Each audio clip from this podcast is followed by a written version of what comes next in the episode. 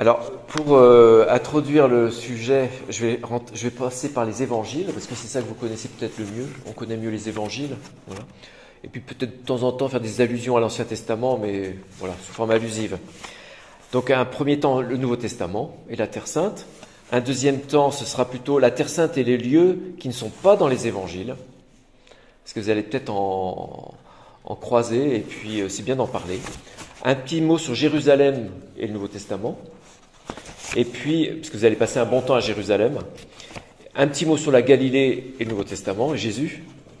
Et puis enfin, euh, j'avais prévu de terminer euh, par euh, juste une petite notion d'archéologie euh, très très simple, une petite clé pour essayer de faire le lien entre Bible et archéologie, mais très très court. Ça vous va? Et puis après, ce sera les questions qui vont, qui vont ajuster les affaires. Alors, les évangiles, c'est le gros morceau, hein, je vais passer beaucoup de temps là-dessus. Bon, vous savez qu'il y a quatre évangiles. Voilà, dans l'ordre tel qu'il se présente aujourd'hui, c'est Matthieu, Marc, Luc et Jean. Mais c'est pas l'ordre de formation. Et c'est intéressant de savoir quand même que les évangiles, ils ont euh, été faits en puisant euh, dans des sources. C'est-à-dire que les quatre personnes qui ont écrit les évangiles qu'on a aujourd'hui, c'est pas eux qui ont été directement témoins de Jésus. Ils ont récolté plein de témoignages à droite et à gauche et ils ont fait euh, des recueils et ça donné les évangiles. Et par exemple, euh, il y avait des recueils de tous les miracles de Jésus, des recueils des paroles de Jésus, des recueils de la passion de Jésus, qui ont été écrits sur des feuillets par les témoins directs. Et ces feuillets, ils circulaient dans les communautés chrétiennes, qui se multipliaient, et à un moment donné, euh, il y a des gens qui ont dit on va regrouper ça dans euh, des recueils. Alors, euh, Marc, on pense que Marc, c'est un disciple de Saint Pierre qui a été jusque Rome. Et Marc, bah, c'est celui qui a récolté le témoignage de Saint Pierre et qui a enrichi ce témoignage-là par d'autres sources. Marc, on pense que c'est l'évangéliste qui est le témoin des éléments les plus anciens. Hein, donc on peut dire que l'évangile de Marc a été rédigé autour des années 50, après, ah, bah, après la naissance de Jésus, forcément. Donc Jésus, vous imaginez, Jésus est mort en 30 ou 33, et puis 20 ans après, on a déjà les évangiles selon saint Marc. C'est comme euh, l'évangile selon saint Marc 20 ans après. C'est comme si aujourd'hui on écrivait quelque chose qui s'est passé en l'an 2000. Donc on a la mémoire encore très, très fraîche hein, de ce qui s'est passé en l'an 2000. C'est pour vous montrer que les évangiles, au niveau historique, ça c'est bien de le savoir, ils sont fiables, c'est fiable. Alors Marc, euh, c'est le plus vieux. Il est rédigé au final dans les années 50 après Jésus, ça veut dire qu'il il a recueilli des témoignages qui étaient bien avant. Matthieu, lui, c'est quelqu'un qui a évangélisé. Alors, il était le, non, l'auteur de l'évangile selon saint Matthieu, c'est pas forcément Matthieu. Hein. Matthieu, c'est l'apôtre de Jésus qui a donné son témoignage, qu'on a mis sur des petits feuillets, et ces feuillets ont été euh, rassemblés par quelqu'un qui connaissait l'évangile de Marc. Hein, on ne connaît pas celui qui a fait tout ça. On pense que c'est quelqu'un qui était dans l'église d'Antioche. Antioche, euh, en Syrie aujourd'hui, un peu au nord d'Israël. Et à Antioche, la communauté chrétienne avait envie d'avoir euh, son évangile. Ils ont repris l'évangile de Marc, qui existait déjà, et ils l'ont enrichi du témoignage de Matthieu. Et aussi d'un autre recueil qu'on a perdu aujourd'hui. Ils ont enrichi l'évangile de Marc avec des paroles de Jésus. Il y avait un recueil des paroles de Jésus qui circulait. Euh, on sait qu'il existait, on n'a plus l'original, mais on a des traces dans l'évangile de Matthieu notamment.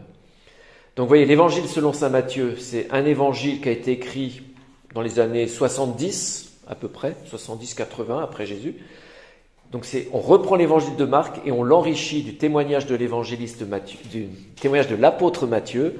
On met un petit peu aussi de paroles de Jésus qu'on avait dans des recueils par ailleurs. Et ça fait l'évangile de Matthieu, écrit dans les années 80, 70-80, à Antioche en Syrie. Et là, c'est pour une communauté qui était d'origine juive.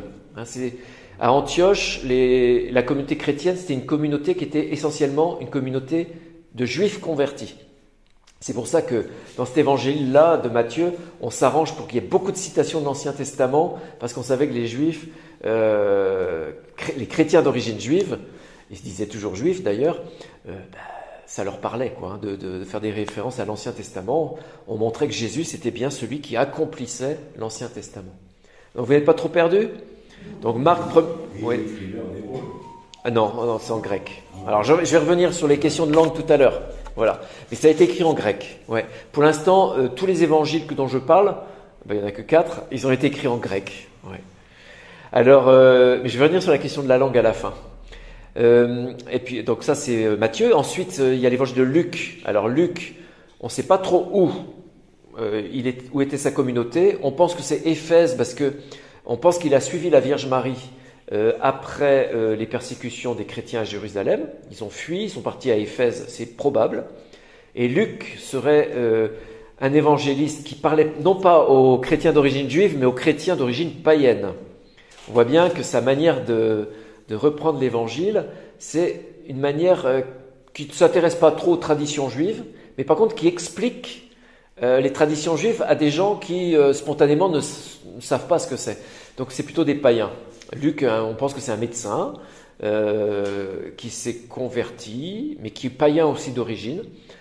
Et lui, bah, il va reprendre aussi l'évangile de Marc, qui avait été écrit dans les années 50 après Jésus. Et lui, il va l'enrichir aussi des paroles de Jésus qui étaient euh, en circulation dans les communautés. Et on pense qu'il va enrichir aussi son évangile de, euh, du témoignage de la Vierge Marie.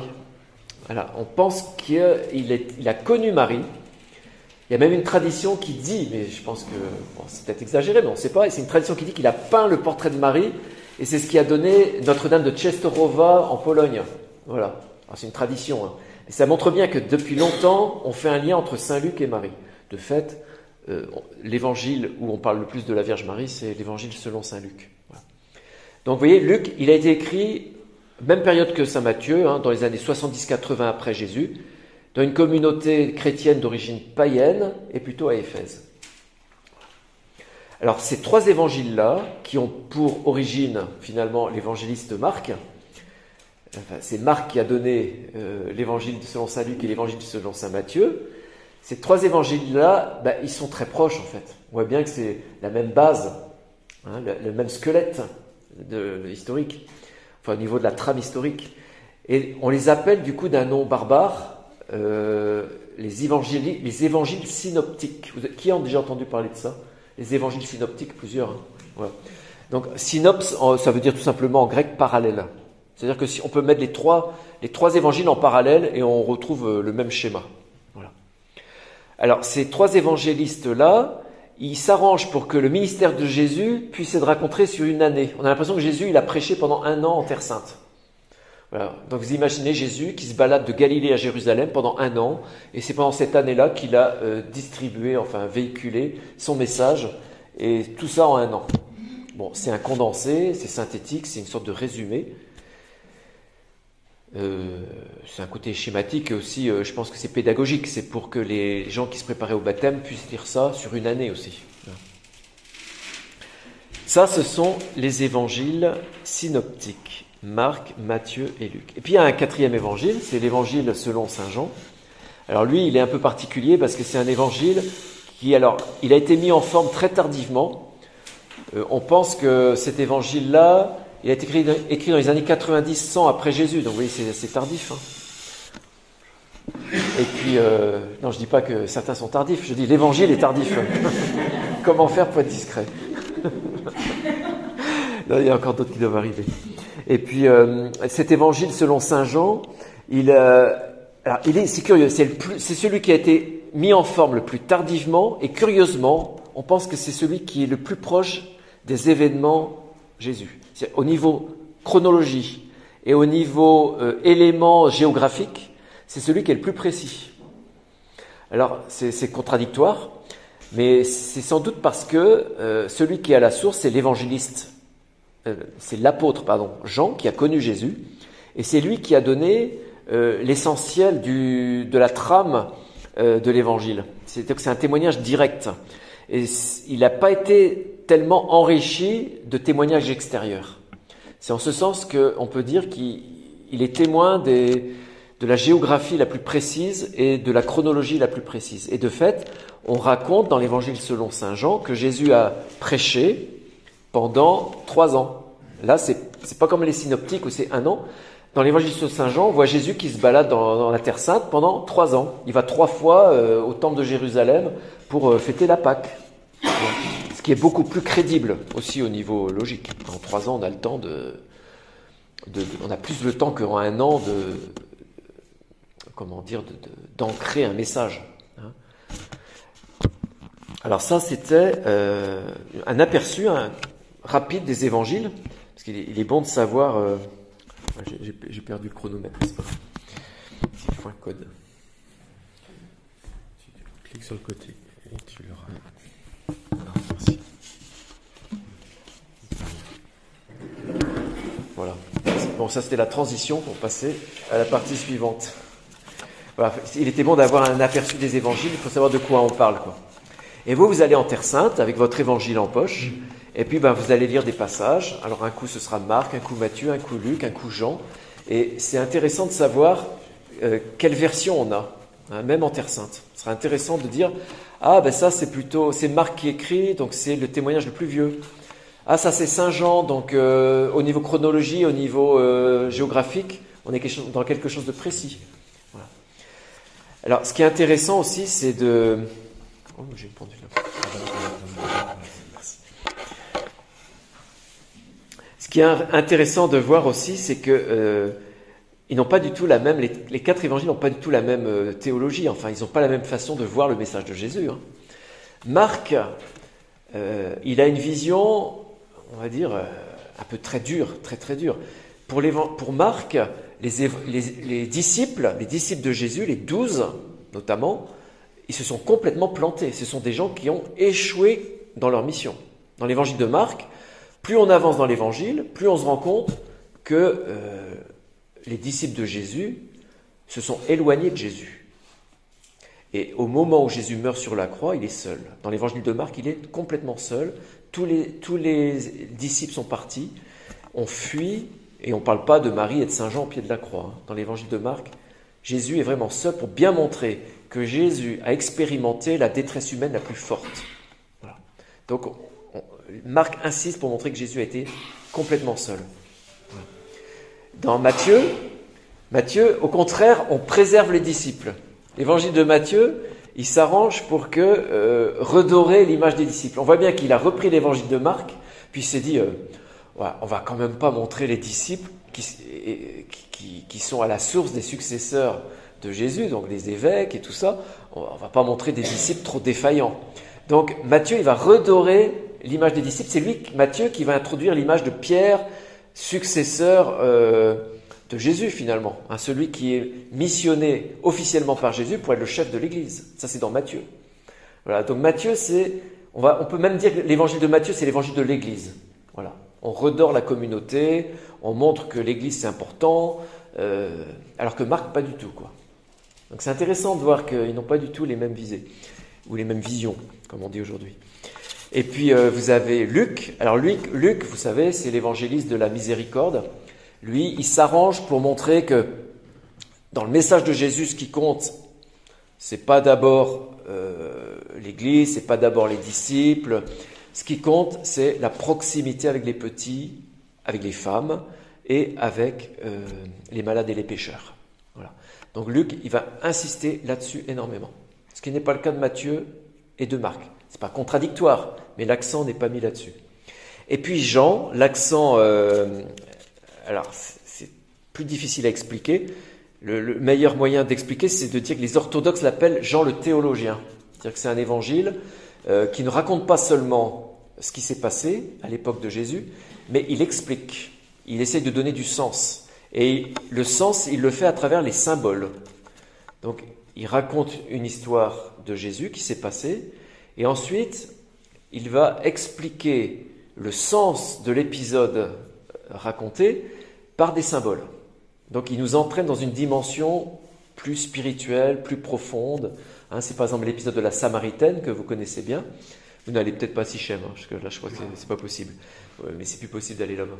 Mais euh, vous allez vous. Euh, est-ce que vous allez, euh, vous allez Saint-Jean? Si, vous allez sûrement à, la piscine de Siloé.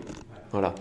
Ben, à la piscine de Siloé, Jésus va utiliser cette piscine-là pour parler de l'eau, qui était utilisée à l'époque de Jésus pour la fête des tentes. Il faisait plein d'aspersions lors de la fête des tentes, T-E-N-T-E-S.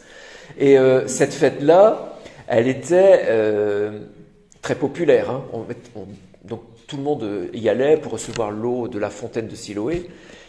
Et Jésus va surfer sur cet événement liturgique pour raconter, euh, pour raconter, pour expliquer qu'on va recevoir nous une eau beaucoup plus désaltérante qui est l'Esprit Saint. Et Jean, l'évangéliste, va faire constamment un jeu de mots entre l'eau et l'Esprit Saint. Et donc on va retrouver d'ailleurs avec la Samaritaine qui demande à boire, hein, eh ben, Saint Jean, il va dire que cette eau que Jésus voulait boire, eh bien, euh, euh, Jésus disait, ben, je veux bien boire de l'eau, mais moi j'en ai une meilleure à vous donner, c'est euh, l'eau qui fait que vous n'aurez plus jamais soif. Et nous, on sait que c'est l'Esprit Saint. Il dit pas explicitement, mais quand on étudie Jean, on sait que c'est l'Esprit Saint qui est derrière. donc Jean, c'est compliqué parce que c'est très mystérieux, c'est très, euh, il y a beaucoup beaucoup de symboles, euh, du double sens, voire du triple sens, mais c'est très profond. Donc rien à voir avec les synoptiques Marc, Luc et Jean. Voilà. Donc cette diversité là, ben, vous allez la retrouver aussi sûrement en Terre Sainte quand vous allez lire les Écritures. Euh, je garde, euh, je reviendrai sur les évangiles, mais ce sera pour ma conclusion. Voilà, pour parler de la Terre Sainte. Euh, voilà, que signifie la Terre Sainte pour nous chrétiens Je garde ça pour ma conclusion. Donc je reviendrai sur les évangiles. Là, on appelle ça une inclusion, c'est-à-dire que quand on, on, dit quelque chose au début et qu'on le reprend à la fin, on a inclus le discours entre les deux. Et ça, c'est une technique des évangiles. Les évangiles aiment beaucoup faire ça. Voilà, ils disent une chose, ensuite ils racontent quelque chose qui n'a rien à voir, et ils reprennent la chose du début à la fin. Voilà. Et souvent, à la fin, ça prend beaucoup plus de sens. Donc ça, c'est la technique aussi des évangiles. Alors ça, c'est la première partie, les évangiles et la Terre Sainte. Deuxième partie, alors là, c'est pour faire un petit peu de, une petite balade. Vous allez en Terre Sainte, donc vous imaginez que vous allez voir que des lieux dont il est question dans la Bible, Jérusalem, Nazareth, le lac de Galilée. Puis vous allez vous rendre compte sur le parcours, vous allez peut-être voir des lieux, vous allez entendre parler en tout cas de lieux dont on ne parle jamais dans la Bible, puis vous allez voir qu'on passe du temps là-dessus. Alors vous dire, mais pourquoi? Quel lien il y a avec la Bible? Je ne sais pas si vous allez à Séphoris. Euh, on ne sera pas très loin, mais on va à Nazareth, mais pas Alors voilà, ben vous avez raison de ne pas à Séphoris, puisqu'on n'en parle pas dans la Bible. Et pourtant, quand le guide va vous dire, sur la route en allant à Nazareth, regardez à droite, vous avez une ville grec qui s'appelle Séphoris, où il y a plein de fouilles. C'est une ville où on a retrouvé plein de maisons euh, de l'époque de Jésus, avec euh, des villas phénoménales. Et en fait, c'est une ville immense à l'époque de Jésus, qui est à 5 km, 5 km, vous vous rendez compte, c'est comme Plumeur-Lorient, 5 km de Jérusalem, et on n'en parle pas dans les évangiles. C'est comme si dans les évangiles, on parlait de l'Omner et qu'on ne parlait pas de l'Orient. C'est la même, la même différence. Alors ça, c'est un grand mystère. Il y a des choses comme ça. À l'époque de Jésus, Séphoris existait. C'était une ville énorme, une des plus grandes villes de Galilée, qui était à 5 km de Nazareth. Et on pas un mot dans les évangiles. Grand mystère. On n'a jamais su pourquoi. Et euh, alors, moi j'ai une explication, c'est que justement ça montre que les évangélistes, c'est ceux qui ont écrit les évangiles, 20 ans après la mort de Jésus et sa résurrection, ou 30 ou 40 ans après, bah, comme Jésus n'était pas allé à Séphoris, bah, ça ne les intéressait pas, ils ont laissé ça de côté, tout simplement. C'est-à-dire que Jésus, voilà, on garde ça en mémoire, a vécu à Nazareth, il a été au lac de Galilée, il est, visiblement, il ne s'est rien passé à Séphoris, la plus grande ville. Ça dit aussi quelque chose de la personne de Jésus qui n'allait pas forcément dans les, lieux les plus riches et les plus grands, mais qui allait plutôt dans, le rural et euh, dans les villes euh, un peu plus insignifiantes. Une autre explication, c'est que Séphoris était une ville plutôt euh, très, très, très moderne à l'époque, donc très grecque. Hein, à l'époque, parler la langue de Jésus, qui était l'araméen, c'est un peu plouc, voilà. C'était la langue locale, comme le breton il y, a, il, y a, 50 ans, quoi. Et du coup, Séphoris, c'était une, une, une, ville où on parlait essentiellement grec. Tous les graffitis sont en grec. Et Jésus, peut-être, peut-être, qui n'était pas forcément de langue grecque. Voilà, c'est un, signe aussi. Il ne s'adressait du coup qu'à des gens de langue araméenne. Ça peut expliquer le fait qu'il ne soit pas allé à Séphoris. En tout cas, vous aurez entendu parler de Séphoris. Avant d'aller là-bas, vous ne serez pas surpris quand le guide vous mentionnera Séphoris et que pourtant vous n'y vous n'y alliez, vous n'y- c'est pas prévu d'y aller en tout cas. Voilà, c'est plus facile comme ça. Un autre lieu, je ne sais pas si vous allez à Qumran. Euh, si, on y va. Vous allez à la mer Morte. Oui. Vous allez à la mer Morte. Bon, Et à Qumran. alors quand vous allez à la, à- vous allez descendre vers la mer Morte, on va vous montrer une cité à droite, enfin des ruines. On va dire ici c'est Qumran où ont vécu les Esséniens. Alors, euh, on, nulle part dans la Bible et dans le Nouveau Testament, on ne parle des Esséniens et de Qumran. Et pourtant, vous allez le voir, vous allez le visiter, et vous allez euh, en parler longuement, sûrement, en allant à la mer Morte. Alors, dire pourquoi, c'est pas dans les évangiles. Alors, ça, c'est important, parce que euh,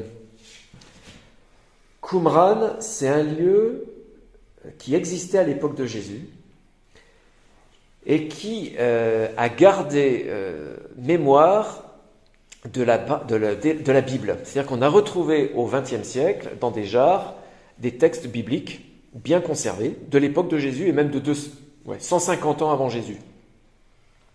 Donc déjà, Qumran, c'est valable pour un pèlerinage parce que c'est là qu'on a retrouvé les textes manuscrits les plus anciens de la Bible, l'Ancien Testament, pas le Nouveau, hein, l'Ancien Testament. Deuxième chose, à Qumran, on pense qu'il y avait une communauté de résistants, entre guillemets, juifs, euh, qui ont peut-être inspiré les communautés chrétiennes. Les, en 150 ans, on va dire à peu près, hein, 170-150 ans avant Jésus, euh, le temple de Jérusalem euh, était gouverné par des grands prêtres, et ces grands prêtres-là ont commencé à être liés avec le pouvoir qui était très grec finalement, qui n'était pas juif, qui n'était pas de culture juive en tout cas. Il y avait comme une contamination de la culture grecque, on va dire la culture moderne, dans la culture juive liée au temple. Et certains se sont dit, ça, ça ne va pas. Nous, on veut plus être euh, contaminés par euh, cette culture moderne. On veut du pur. Donc, on va partir au désert. Donc, il y a un grand prêtre qui est parti avec plusieurs autres prêtres. Et ils sont partis avec des manuscrits. Et ils ont fondé une communauté au bord de la mer Morte, en plein désert, pour garder la tradition pure du judaïsme. Et euh, ça a fondé ce qu'on appelle les Esséniens, les fils de lumière aussi, qui s'appelaient comme ça. Et donc ils avaient euh, des tenues blanches. Euh, on pense qu'il y avait le célibat. Ils étaient liés au célibat. Enfin, on pense que c'était. Il y avait des hommes mariés qui allaient là-bas, mais tant qu'ils étaient là-bas, en tout cas, ils, étaient, ils vivaient le célibat. Il y a énormément d'ablutions. Donc, de, on retrouve plein de piscines où on faisait des ablutions plusieurs fois par jour pour se purifier. Et euh, surtout, on attend le Messie. Voilà, on attend le retour du Christ.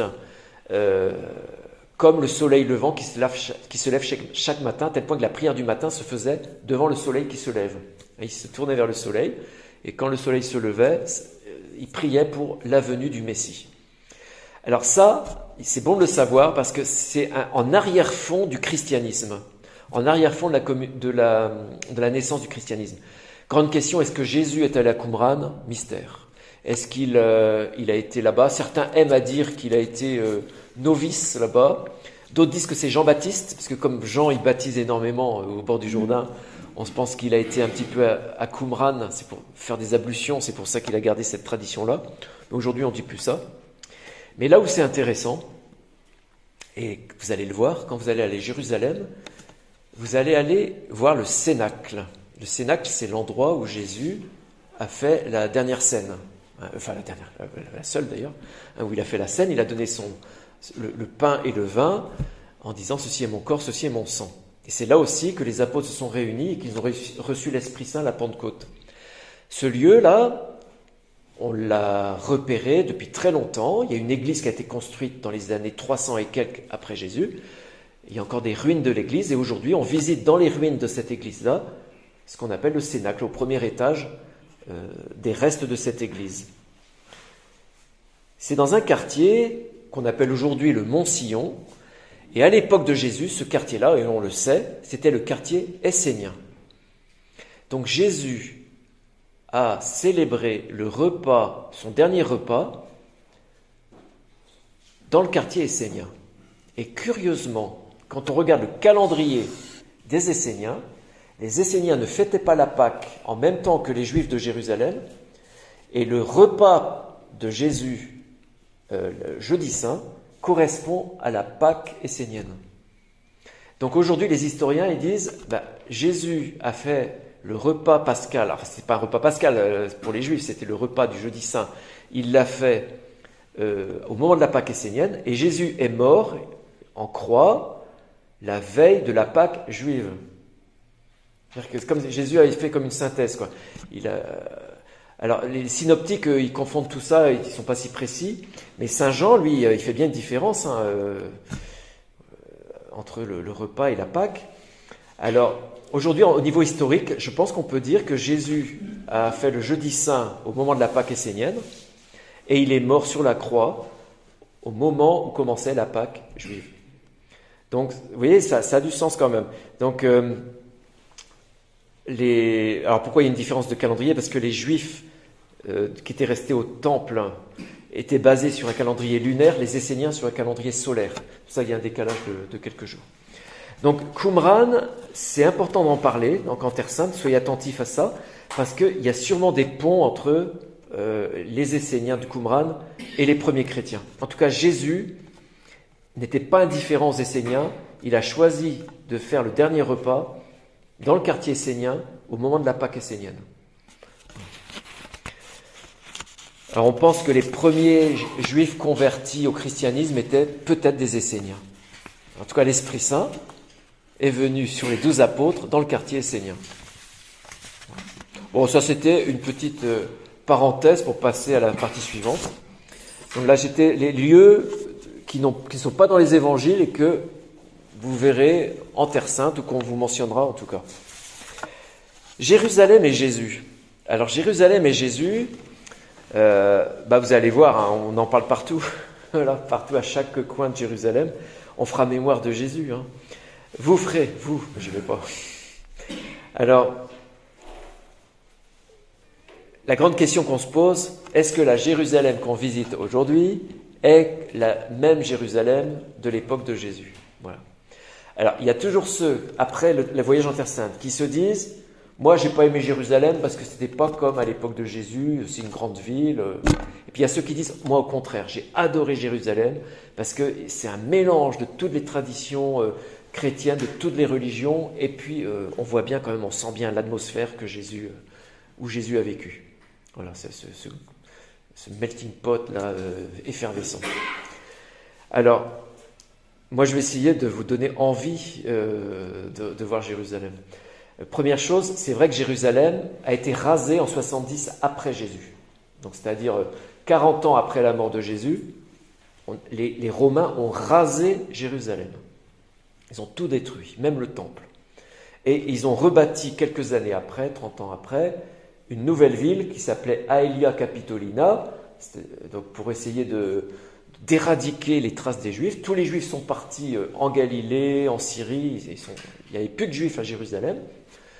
En 100 après Jésus, il n'y avait plus de Juifs à Jérusalem. C'était une ville romaine. Ensuite, les croisés. Alors après, donc, une fois que les Romains euh, sont partis petit à petit, bon, il y a quelques Juifs qui sont revenus. Voilà. Ensuite, il y a eu des musulmans. Euh, donc, en gros, c'est les, populations locales hein, qui sont revenues à Jérusalem, dans les, dans les restes romains. Puis ils sont venus les croisés, qui ont fait un, royaume euh, franc même, en plusieurs années. Ensuite, c'est Saladin, donc les musulmans qui ont repris Jérusalem. Puis à chaque fois, ben, ils construisent par-dessus. Hein. Donc vous voyez que la ville a changé énormément. Et puis euh, les remparts actuels de Jérusalem que vous verrez, qui sont magnifiques, bon, ben, ils ont été construits au XVIe siècle. Hein, au XVIe siècle par euh, Suleiman le Magnifique, un, ottoman. Donc en gros, la ville que vous allez voir, ce sera la ville ottomane, c'est-à-dire la ville du XVIe siècle, avec en gros le plan romain. C'est le, plan de la ville romaine, et puis on va dire les bâtiments de l'époque, en tout cas les murailles de l'époque du XVIe siècle de Suleiman le Magnifique. rien que ça, c'est magnifique, d'un point de vue architectural, c'est beau. Et vous allez voir, la ville, romaine, on la retrouve bien avec le cardo et le, le decoumanus, voilà, comme dans toutes les villes romaines. Voilà. Ça, vous allez bien le voir. Mais Jésus dans tout ça Ben si, c'est intéressant. Parce que les Romains, quand ils sont arrivés, ils ont vu que les chrétiens avaient commencé déjà à vénérer certains lieux, en cachette, mais ils venaient, notamment sur le Golgotha. Et quand les Romains ont vu que le Golgotha était euh, un lieu de vénération, ils se sont dit, oh là, on va garder ce lieu-là, les Romains faisaient toujours ça, on va transformer ce lieu-là, ce lieu-là en un lieu de culte romain. Et du coup, ils ont construit un petit temple romain autour du Golgotha, et c'est grâce à ça qu'on a le lieu préservé. Tout a été rasé, sauf le monticule du Golgotha, parce que les Romains avaient compris qu'il euh, fallait tout de suite romaniser d'un point de vue religieux ce lieu-là. Je ne sais plus ce qui, j'ai oublié. Je sais plus si c'est Vénus ou Mercure. Ils ont mis en tout cas un, dieu romain à cet endroit-là, ce qui a préservé le lieu. Et euh, c'est comme ça aussi que euh, quelques années après, quand les chrétiens, enfin quand les Romains se sont convertis au christianisme, hop, tout de suite ils ont basculé. Ce lieu-là qui avait été préservé est redevenu chrétien très très vite. Pourquoi je vous raconte ça? C'est pour vous dire que les lieux fondamentaux de la vie de Jésus, on peut penser quand même qu'ils sont authentiques, parce qu'il y a une continuité de vénération, même si ce n'est pas une vénération chrétienne. Le Golgotha, qui était vénéré par les premiers chrétiens, a tout de suite été repris par les Romains comme un lieu de culte romain, mais dès que les Romains sont passés au christianisme en 314, ils ont rechristianisé ce lieu donc ce lieu n'a jamais été perdu d'un point de vue religieux. Donc le Golgotha, moi je suis persuadé à 100%, c'est un lieu, c'est le lieu authentique de la mort de Jésus. Et on peut dire la même chose de Bethléem. Hein, je quitte Jérusalem, mais je vais c'est tout près, hein, c'est à 12 km. À 12 km de Jérusalem, avez Bethléem. C'est le même principe. Les Romains ont tout de suite vu que les chrétiens vénéraient ce lieu-là. Donc quand ils sont arrivés, qu'ils ont éradiqué euh, Jérusalem et la région, ils ont mis euh, Bethléem, la, grotte de Bethléem où était né Jésus, ils l'ont transformé en un temple romain. Et dès que les Romains sont convertis quelques centaines d'années après au christianisme, ils ont remis euh, ce lieu-là comme un lieu euh, de vénération, mais chrétien pour le coup. Donc Bethléem aussi, sur le même principe, on peut dire le principe de la continuité hein, de vénération, on peut dire que Bethléem, c'est le lieu authentique de la naissance de Jésus. Il y a des lieux comme ça, stratégiques. Par contre, Cana, par exemple, les noces de Cana, impossible de dire si c'est à Cana, parce qu'il y a un village qui s'appelle Cana aujourd'hui. Est-ce que c'est le Cana où Jésus a transformé l'eau en vin? Mystère. Bon, aujourd'hui on dit que oui, parce qu'il faut un lieu. C'est en Galilée, c'est entre Nazareth et le lac. Bon, ça, ça sonne un peu Cana, mais on n'a pas de preuves archéologiques, on n'a pas la continuité, surtout la continuité de vénération. Donc Cana, spontanément on dit bah, c'est là, ça s'appelle Cana, euh, ça, se présente bien. Oui, mais il n'y a pas la continuité de vénération comme on l'a à Jérusalem et à Bethléem. Et tant mieux, moi je préfère avoir un, Golgotha authentique et une crèche authentique plutôt qu'un Cana authentique. Voilà, donc tant mieux.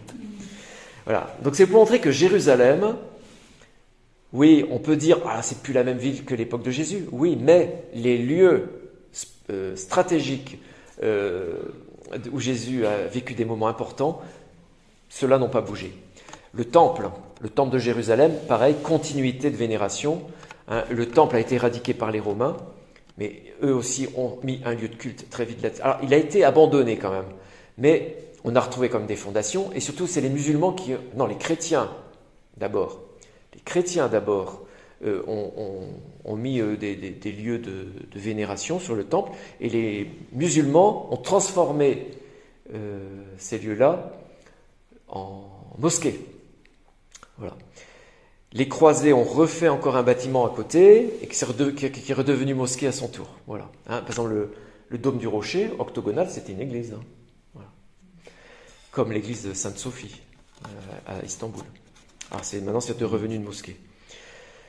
Alors ça, c'est des lieux aussi authentiques. Là, je ne sais pas si vous pourrez rentrer dans le dôme du rocher, parce que ça, on ne peut pas prévoir, ça dépend de la situation politique à chaque fois. Vous verrez qu'il y a un rocher de fait, et euh, là, une tradition aussi, une continuité de vénération. Hein, les, juifs comme les musulmans disent que c'est les rochers sur lesquels euh, Abraham a essayé de sacrifier Isaac. Voilà.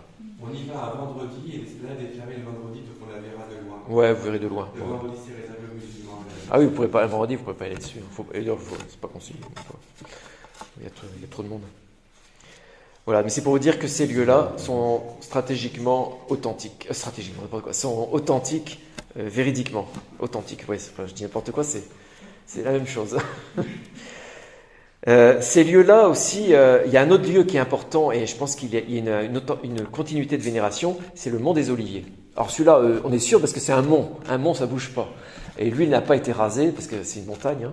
Là aussi, vous pouvez être sûr qu'au mont des Oliviers, vous avez euh, le lieu où Jésus a vécu l'ascension. Euh, c'est là aussi qu'il a été pour pleurer sur Jérusalem. Et entre les deux, vous avez forcément le lieu véridique de Gethsemane, où Jésus euh, a vécu ce qu'on appelle l'agonie, juste euh, quelques heures avant d'être arrêté. Là aussi, il y a presque une continuité de vénération. En tout cas, euh, il y a une église byzantine qui a été faite sur la pierre où Jésus se serait retiré pour, pour prier le Seigneur afin que cette coupe s'éloigne de lui. Là aussi, c'est un lieu très ancien au niveau vénération. Donc à Gethsemane, vous pouvez dire c'est là, c'est vraiment là euh, que Jésus. euh, Et normalement, on dira la messe à Gethsemane. Ouais, bah c'est bien. Ouais, ouais. Ouais, c'est- là, ça vaut le coup. Voilà. Ça, c'est des exemples. J'ai pris que des exemples. Vous pouvez, ce, ce- cette- ce raisonnement-là, vous pourrez le faire un peu partout. hein. Quand euh, la question vous dit est-ce que c'est vraiment là ou pas vraiment là, bah, posez-vous la question est-ce qu'il y a eu continuité ou pas de, de vénération? Alors, au mieux, il n'y a vraiment aucune cassure, c'est-à-dire il y a eu un, temple romain converti au christianisme et puis ensuite une église byzantine. Voilà. Et en moins bien, voilà, c'est à partir de l'église byzantine, c'est-à-dire euh, on ne sait pas trop entre l'époque de Jésus et les années 300, on ne sait pas trop ce qui s'est passé. Puis à partir des années 300, on voit une église byzantine qui se met sur un lieu et on se dit bah ouais, euh, ils avaient quand même conservé la mémoire de ce lieu-là. Bon, il y a de bonnes chances de penser que c'est quand même là que les choses se sont passées. Ça, vous pourrez voir ça un peu partout. Je pense notamment au mont Tabor. Le mont Tabor, c'est le lieu où traditionnellement on dit que Jésus a été transfiguré. Dans l'évangile, c'est pas mis que c'est le mont Tabor. C'est mis sur une montagne. Mais dès les années 300, on a une église byzantine pour dire que Jésus a été transfiguré là. Alors là, il y a une cassure hein, entre l'époque de Jésus et 300, on ne pas ce qui s'est passé. Mais dès 300, on a une église byzantine, donc c'est quand même. Bon, quelqu'un qui titille dira bah non, il y a une cassure, donc c'est pas forcément là. Mais quelqu'un qui réfléchit dit bah pendant 300 ans, on peut imaginer que les chrétiens allaient quand même, euh, même s'il n'y avait pas d'église, ils allaient quand même se recueillir là. Et quand on a eu les moyens de construire une église, ben on l'a construite, quoi. Bon, selon votre degré de, naïveté, vous, vous choisirez. Un petit mot sur la Galilée et Jésus. Bon, euh, en Galilée, il n'y a pas besoin d'avoir trop de traces, de traces euh, archéologiques, vous avez le paysage. Hein, je pense que euh, vous allez en Galilée, essayez de faire euh, dialoguer les évangiles et le paysage. Voilà, c'est ça le plus important à mon avis. Vous avez le lac, donc Jésus, il y a plein d'épisodes de Jésus autour du lac, que ce soit la pêche miraculeuse, sa prédication au bord du lac, la tempête apaisée. Vous avez énormément d'ép- d'épisodes autour du lac. Bon, faut pas chercher des, traces archéologiques, là il faut simplement se dire, c'est le lac, il n'y en a qu'un, il n'y en a pas 36, c'est bien là que Jésus euh, a vécu ces épisodes-là. Et puis vous avez les, les- les villes autour du lac qui, elles, sont fiables. Capharnaüm, aucun doute, on sait où c'est. Euh, Bethsaïde, on sait où c'est. Euh, et puis également la ville de... moi je trouve plus comment. Ouais, Magdala, Magdala aussi. Euh, Bethsaïde, et puis... Non, alors Tyré-Sidon, mais c'est au Liban, donc vous n'aurez pas le temps d'aller là-bas, mais c'est là, oui, elles sont aussi... euh, alors Tibériade, euh, on n'en parle pas dans la Bible, enfin dans les évangiles. Tibériade, c'est plus les Juifs euh, qui ont fui Jérusalem en, ruine. Quand en 70, quand les Romains ont rasé Jérusalem, ils ont fui à Tibériade. Donc ils ont fondé une ville juive au bord du lac, à l'époque de Tibère. C'était une ville romaine, mais qui était judaïsée. Euh, non, non, il y avait un autre lieu. Ah oui, c'est l'autre côté du lac, le côté païen. Vous allez peut-être y aller. C'est Gérasa, euh, là où Jésus a guéri un démoniaque qui courait dans les cimetières tout nu. Et là, on a retrouvé vraiment euh, le lieu. Donc là aussi, vous pourrez faire mémoire de Jésus qui guérit au bord du lac. Alors les paysages, le lac, la campagne aussi, les odeurs, les bruits, tout ça. N'hésitez pas à passer du temps euh, à contempler, à sentir les lieux. Là, à mon avis, ça n'a pas changé beaucoup depuis l'époque de Jésus. Et, ça, c'est, on va dire, la bande son, des évangiles, quoi, hein, qu'il faut avoir euh, euh, en mémoire. Après, quand on lit les évangiles de retour au pays, eh bien, on a la bande son qui vient en tête, et même parfois les odeurs et les couleurs. Donc, Galilée pensait plutôt la nature, quoi, finalement. Alors, vous trouvez aussi les églises byzantines en Galilée, les lieux qu'on a voulu marquer de pierre blanche parce que Jésus a fait telle ou telle chose. Ça n'empêche pas. Je retourne. Un petit mot sur la langue. Et puis après, je ferai ma conclusion. Donc, euh, les évangiles ont été écrits en grec par les évangélistes, c'est-à-dire ceux qui ont recueilli tous les témoignages et qui en, ont, fait quatre livres. Mais ils s'adressaient à des gens qui parlaient grec, donc ils les ont écrits en grec. Les quatre évangiles ont été écrits en grec. Et vous allez voir énormément d'inscriptions en grec dans votre parcours. Pourquoi? Parce qu'à l'époque de Jésus, c'était le grec qui était la langue internationale. Voilà. Il y avait des Romains qui parlaient latin, mais ils parlaient latin qu'entre eux. Les Juifs, les autochtones, on va dire, ne parlaient qu'une seule langue, c'était l'araméen. Ils ne parlaient pas l'hébreu, hein. ils parlaient l'araméen. L'hébreu, c'était la langue de la prière, comme le latin euh, il y a quelques années. Hein. Le latin, euh, c'était la langue liturgique. Et ben, l'hébreu à l'époque de Jésus, c'était la langue liturgique. Hein, les psaumes, on les chantait en hébreu. On lisait à la synagogue des textes en hébreu, mais tout de suite après, on les traduisait en araméen parce que personne ne comprenait l'hébreu. À l'époque de Jésus. Alors c'est la même, si ça a à voir, mais c'est comme euh, l'espagnol et le français, quoi. c'est une langue voisine, mais c'est pas la même langue. Voilà. Et euh, il a fallu euh, vraiment traduire même la Bible hébraïque en araméen pour la liturgie. Donc à l'époque de Jésus, même la Bible, elle est traduite en araméen pour la compréhension. Donc Jésus, sa langue, c'est l'araméen. Donc il a certainement parlé en araméen, euh, et on parlait l'araméen dans cette région depuis 500 ans avant Jésus, hein, depuis l'exil à Babylone. Hein, les Juifs avaient été exilés dans un pays où on parlait l'araméen. Pendant 70 ans, ils ont appris l'araméen. L'envahisseur ne parlait que l'araméen. Donc c'est l'araméen qui s'est imposé.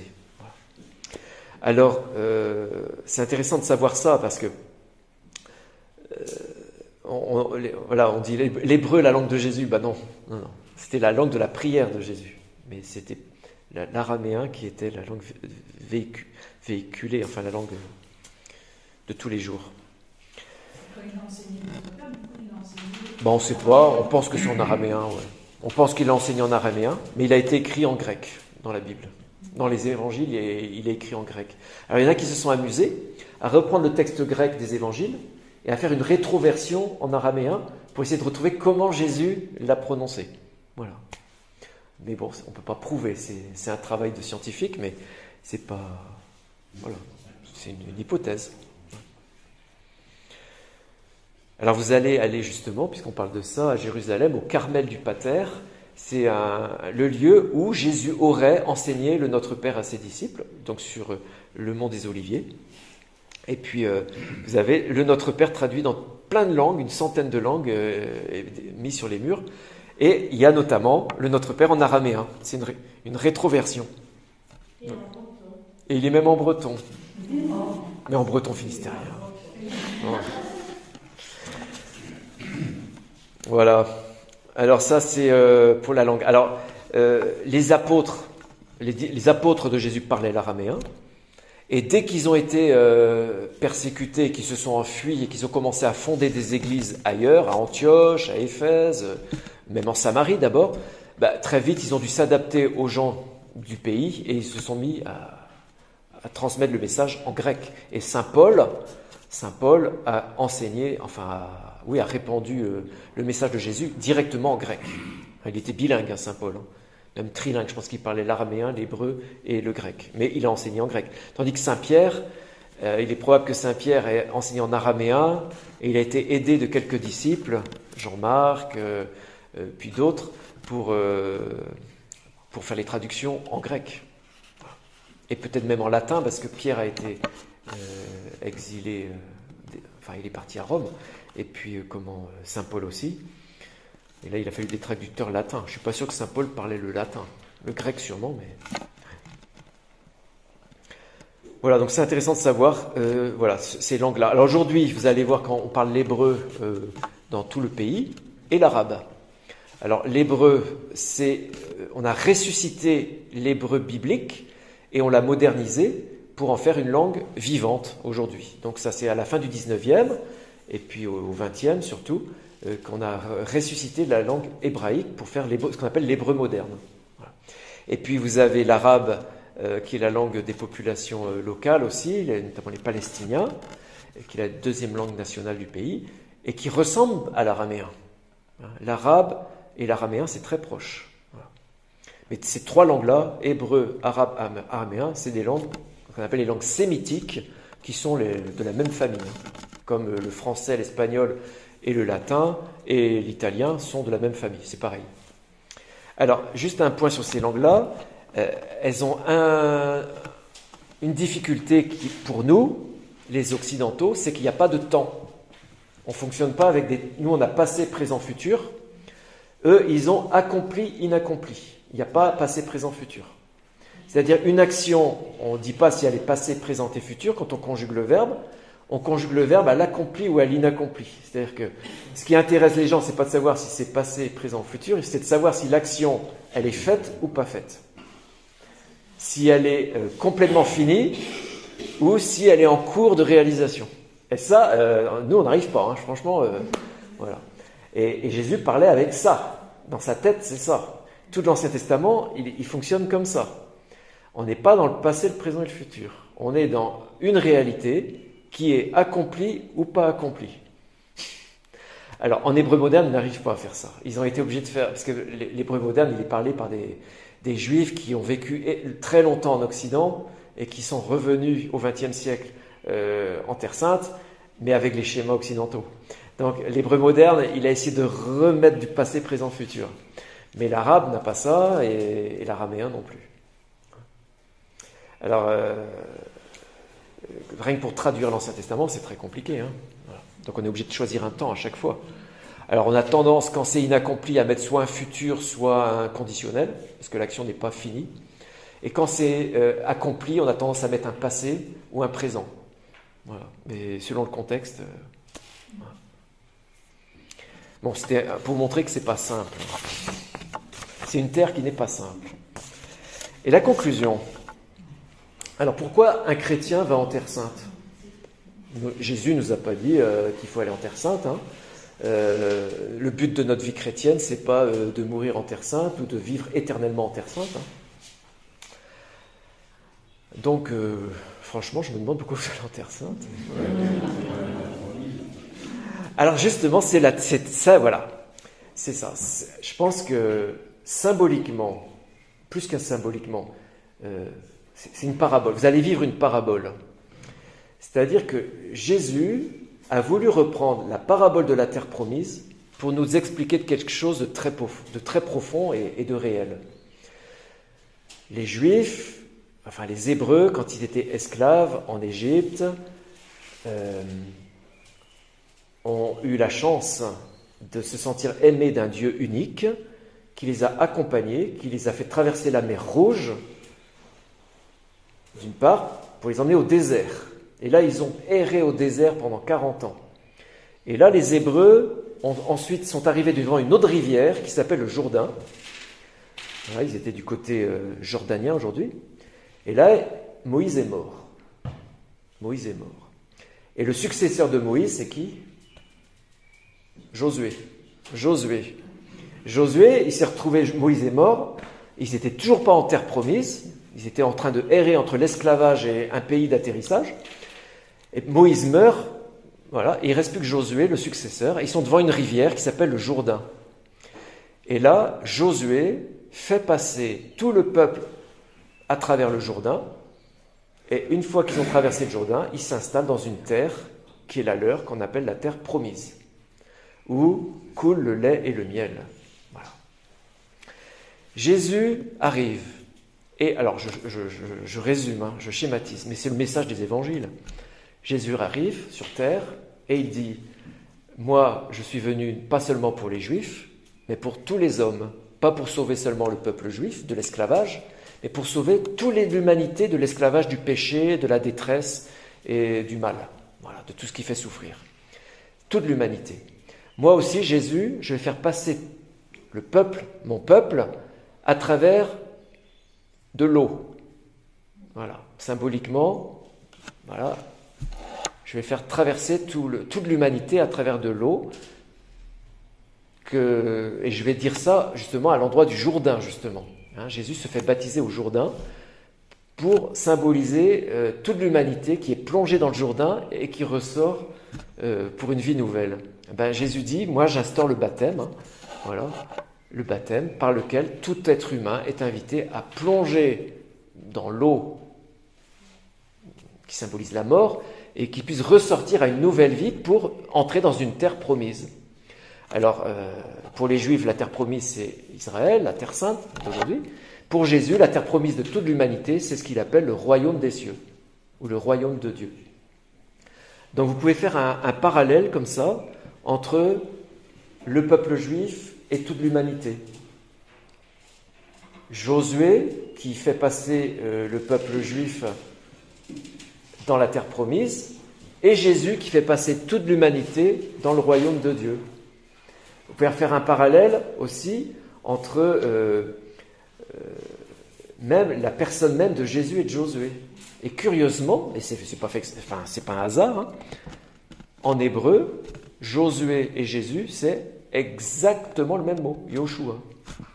Ça veut dire le Seigneur sauve. Donc Jésus, il s'est vraiment, vraiment présenté comme le nouveau Josué, celui qui a fait passer, comme Josué, l'humanité de l'esclavage à la liberté, d'une terre d'esclavage à une terre promise. Pour Josué, c'était le peuple juif, pour Jésus, c'est toute l'humanité.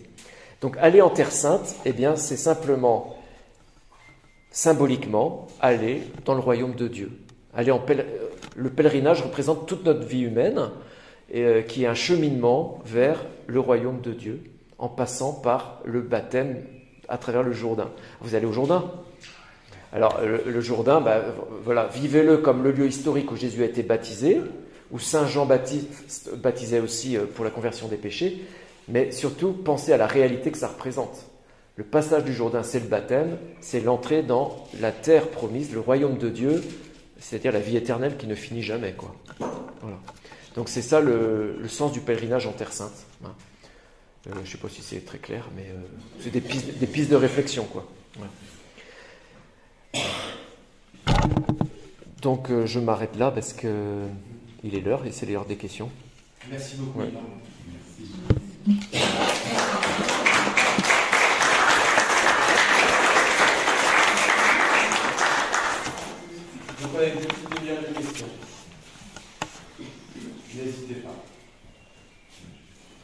sais pas.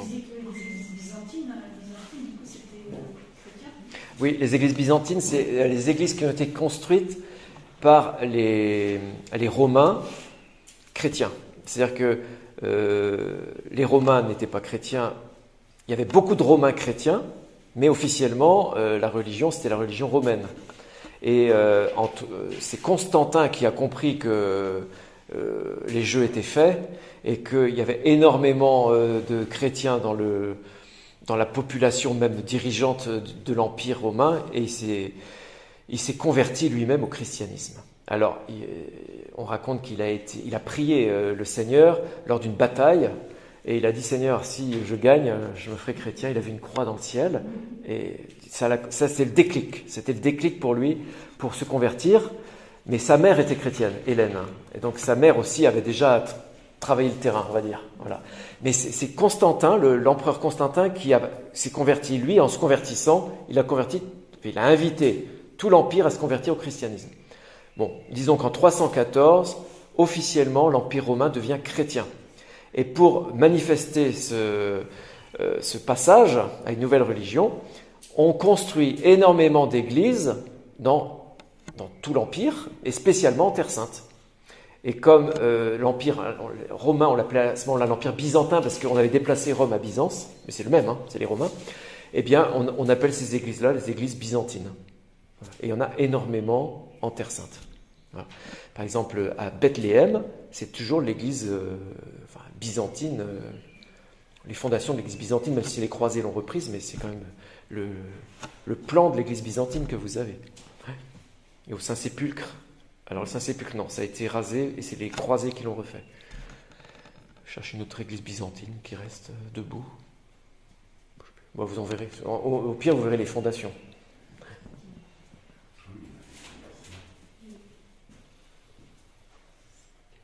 Donc c'est les premières églises chrétiennes, hein, sur des basiliques, hein, c'est immense. Bah, Saint-Pierre de Rome, c'était une église byzantine, et on l'a rasé au XVIe siècle parce que, pour faire euh, l'église d'aujourd'hui. quoi.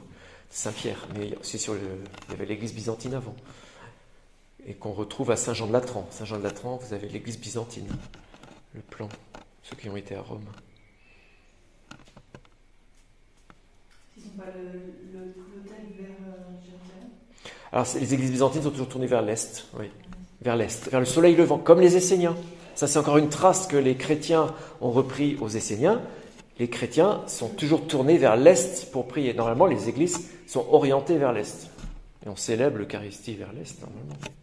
Mais à Saint-Pierre de Rome, ça marche bien. Parce que l'autel est bien tourné vers l'Est quand on célèbre. Voilà. Ça, c'est un débat. là, c'est Question, euh, Là, c'est là. Euh, est-ce que tu peux donner deux précisions sur l'évangile de Marc Parce que tu nous as dit que Matthieu, Luc s'inspirait de Marc, mais que Marc lui-même, sa source. Est... Moi, je pense que c'est Saint-Pierre. Parce que Marc, on sait que Marc était un, compagnon. Ouais, source directe de Pierre. Ouais. Marc était un compagnon de Pierre, il a été à Rome. On pense qu'il a écrit son évangile pour les Romains. Et euh, la, source la plus directe et la plus proche de lui, c'était Pierre. Ouais. Est-ce que les chrétiens ont accepté euh, les évangiles dès qu'ils apparaissaient Ils étaient intégrés Ou est-ce qu'il y a eu des tensions entre euh, différentes églises qui, euh, bah, qui plus un évangile que l'autre Ah oui, oui, ah oui, oui, il y a eu beaucoup de tensions. Hein. Ouais. Déjà, il y avait les premières tensions, c'était entre les chrétiens qui parlaient l'araméen, qui étaient d'origine juive, et les chrétiens qui parlaient grec, qui étaient d'origine païenne. Oh, même déjà avant, il y avait les chrétiens d'origine les, premiers chrétiens étaient tous d'origine juive, mais il y avait les juifs qui parlaient araméen et les juifs qui parlaient que le grec. Donc déjà, entre ces deux-là, ça commençait à, tirailler. Saint Étienne, il est mort à cause de une histoire comme ça. Voilà. Même si c'était euh, entre juifs, mais je pense que c'est... Euh, euh, bon, il était... Saint Étienne venait plutôt du milieu juif grec, et il était mal vu des juifs de, de langue araméenne, et du coup, le fait qu'il soit chrétien, ça a accentué ce fait-là. Mais euh, derrière ça, il y avait aussi le, conflit des langues et des cultures. Après, il y a eu le conflit entre les chrétiens d'origine juive et les chrétiens d'origine païenne. Euh, les chrétiens d'origine païenne disaient bah, le Christ nous a libérés, on n'est pas tenu de suivre euh, tous les rites juifs, notamment la circoncision. Et tandis que les chrétiens d'origine juive disaient, bah, on est chrétien, mais on n'est pas moins juif pour autant, Jésus était juif. Donc il faut que les chrétiens continuent à vivre la circoncision. Pareil pour manger du porc ou pas du porc, du sang ou pas du sang. Donc ça, ça a été tranché très très tôt, euh, même entre Saint Paul et Saint Pierre, ça, bataillait sur le sujet. Et ils ont fait un concile à Jérusalem, et ils ont dit, bon, ben, finalement, euh, le Christ nous a complètement libérés, on voilà, on va pas suivre les rites euh, juifs. Cependant, on s'abstiendra quand même de manger des viandes non saignées pour faire une sorte de compromis, quoi. Voilà. Voilà, donc ça très tôt ça a commencé et puis euh, après ça, après ça a beaucoup euh, discuté sur la personne du Christ, est-ce qu'il est Dieu ou pas Dieu. Ça c'était le deuxième gros conflit. Est-ce que Jésus il est complètement Dieu ou en fait non, c'est un envoyé de Dieu. Alors ça, ça a créé aussi euh, beaucoup de, tensions. Puis il y a eu l'arianisme, euh, enfin, ça a été très. Ouais, ouais, ça n'a pas été euh, simple. Il y a un moment même dans l'histoire de l'Église, il y avait plus d'ariens, donc plus de gens qui ne croyaient pas en la divinité de Jésus, que de gens qui croyaient en sa divinité. Hein. Et l'histoire a, fait que finalement, c'est la branche qui croit en la divinité de Jésus qui, qui a traversé. Et tout au début, il parlait de chaque évangéliste,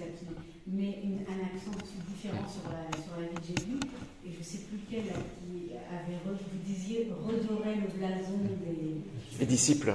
voilà, des disciples. Et vous, vous aviez l'air de mettre un doute sur euh, euh, le fait que Pierre soit, était nommé le successeur de Jésus. Ah non, pas un doute du tout, mais euh, Marc prend pas le soin d'en parler. Il en parle un peu, mais il n'insiste pas là-dessus. Tandis que Matthieu, il sent qu'il faut insister là-dessus. Ce n'est pas des questions de, c'est des questions d'insistance. Voilà. Un, un autre exemple très clair. Dans l'évangile de Marc, on raconte que Pierre, les, les disciples, Jacques et Jean, sont allés voir Jésus un jour, puis ils ont dit à Jésus, Jésus, quand tu seras dans ton royaume, arrange-toi pour que nous soyons l'un à ta droite et l'autre à ta gauche. Voilà, enfin Premier ministre, quoi. Et puis, ça, ça gênait quand même, ça, ça donne pas une belle image des apôtres. Matthieu, dans son évangile, raconte la même histoire, mais il dit ceci. Jacques et Jean, non, il dit pas ça. Il dit, la mère de Jacques et Jean est allée trouver Jésus et a dit, est-ce que tu peux pas t'arranger pour que mes fils, Jacques et Jean, soient l'un assis à ta droite, l'autre à ta gauche? Matthieu s'est arrangé pour dire, attention, c'est pas Jacques et Jean qui ont- sont allés directement faire la démarche, c'était leur mère. Donc les disciples Jacques et Jean, euh, non, non, eux, ils sont, blancs comme neige. Vous pouvez les suivre. Voilà. Les deux sont peut-être vrais, hein. peut-être que Marc a résumé rapidement euh, en disant, euh, voilà. En tout cas, Matthieu a pris soin de montrer que c'est pas Jacques et Jean, c'est leur mère. Ça, c'est un exemple.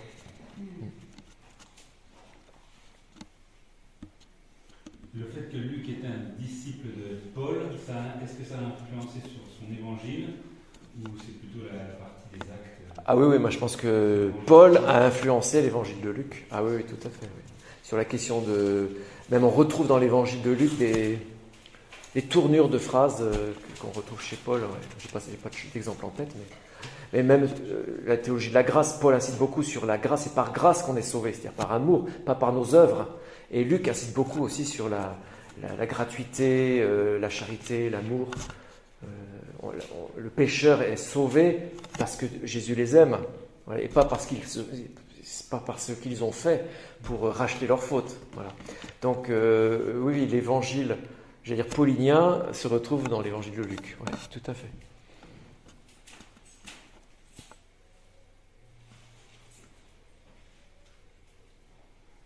Et puis Marc, bah, c'est du brut, quoi. C'est vraiment. euh, c'est- À quel moment est-ce que les- ce sont ces quatre évangiles qui ont été retenus Bah, ça s'est fait naturellement dans les communautés chrétiennes. Il y a Ouais. Tous les autres, on avait les apocryphes, etc. Mais à un Ouais. moment donné, ils ont dit ben, voilà, c'est ces quatre-là qu'on garde. Ouais, c'est vers les années 150 à peu près que. euh, en fait, le critère, c'est ce qui était utilisé en liturgie. Donc, tous, les textes qui étaient utilisés en liturgie, à partir des années 150-200, on dit ça, c'est le, ce qu'on appelle le canon, c'est la liste officielle. Tout ce qui vient après, bon, c'est des commentaires, mais c'est pas, pas la Bible, quoi. C'est, pas des textes sacrés. Voilà. Mais voilà, le critère, c'est ce qui est utilisé en liturgie, ce qu'on lit à la messe, dans les communautés chrétiennes. Et à un moment donné, ils se sont passés les évangiles. Et ça s'est su qu'à Antioche, on n'avait pas le même évangile qu'à Rome. Et très vite, les communautés se sont échangées euh, leurs textes. Et puis, bah, chaque communauté s'est retrouvée à un moment donné avec euh, toutes les lettres de Saint Paul d'abord, et puis ensuite les quatre évangiles. Voilà. Et puis, quand euh, on a épuisé euh, les échanges, ben, ça, ça a donné un corpus, un, un- ensemble euh, qui ne bougeait plus. Quoi.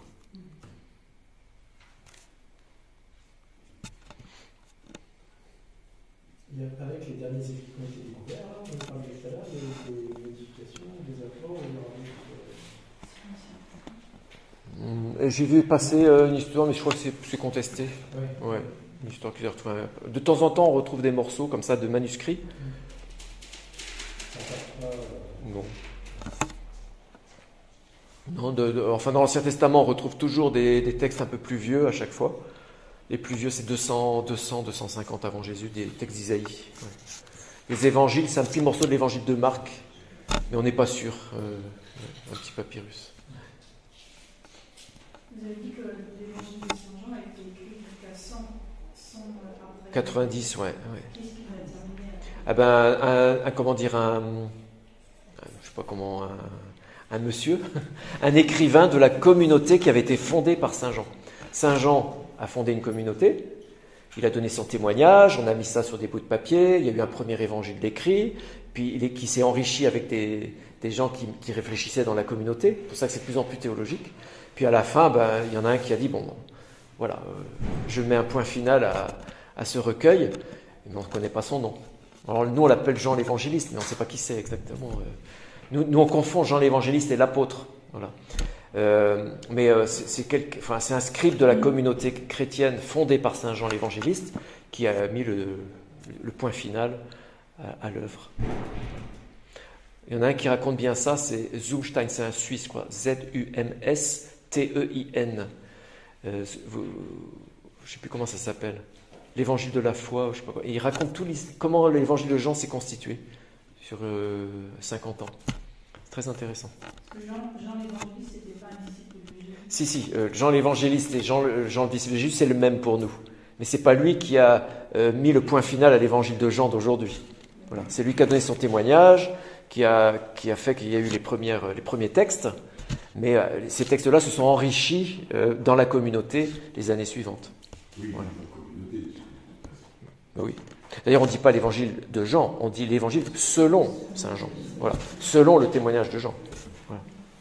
Juste pour finir, Yvan, est-ce que tu pourrais euh, me dire deux, trois mots sur euh, les mystiques du XXe siècle qui euh, ont retrouvé des lieux de l'évangile? Ah oui. Ça pourrait peut-être finir euh, le propos sur la Terre Sainte et l'évangile. On a retrouvé Oui. des lieux Oui. à travers des mystiques qui ont cela en, en révélation privée. Je pense que probablement qu'on en fera aussi. Oui. Bah, je n'ai pas trop- tous les détails, mais je, je retiens que un euh, important, c'est la, euh, la sœur euh, Myr- Sainte Myriam de Bethléem, qui est une carmélite euh, palestinienne, qui a ensuite été envoyée à Pau, à Pau en- dans le sud de la France, hein, au Carmel de Pau, et elle avait des, des visions, enfin des visions, ouais, ou des- des- dans la prière. Elle méditait les mystères du Christ, et avec les détails euh, de la nature, de, euh, de la topographie, ça nous a permis de retrouver notamment Emmaüs. Euh, Emmaüs, là où les disciples d'Emmaüs ont reconnu Jésus à la fraction du pain, on avait trois Emmaüs, trois lieux Emmaüs en Terre Sainte. Hein, on, disait c'est lequel le vrai, ben, on ne savait pas. Donc on, on racontait l'histoire d'Emmaüs dans ces trois lieux-là. Et la sœur Myriam, dans ses, dans ses méditations, c'était un des trois qu'elle voyait. Voilà. Et on a fait des fouilles et on a retrouvé, devinez quoi dessous? Une église byzantine. Une église byzantine qui montre que dans les années 300 et quelques, euh, c'était bien euh, dans cet endroit-là qu'on vénérait Emmaüs. Voilà, c'est à la trône, à la trône aujourd'hui, et on, voit très très bien l'église byzantine, impeccable. hein. Et ça correspond exactement effectivement à une journée de marche entre Jérusalem et ça correspond à ce que disent les évangiles sur. euh.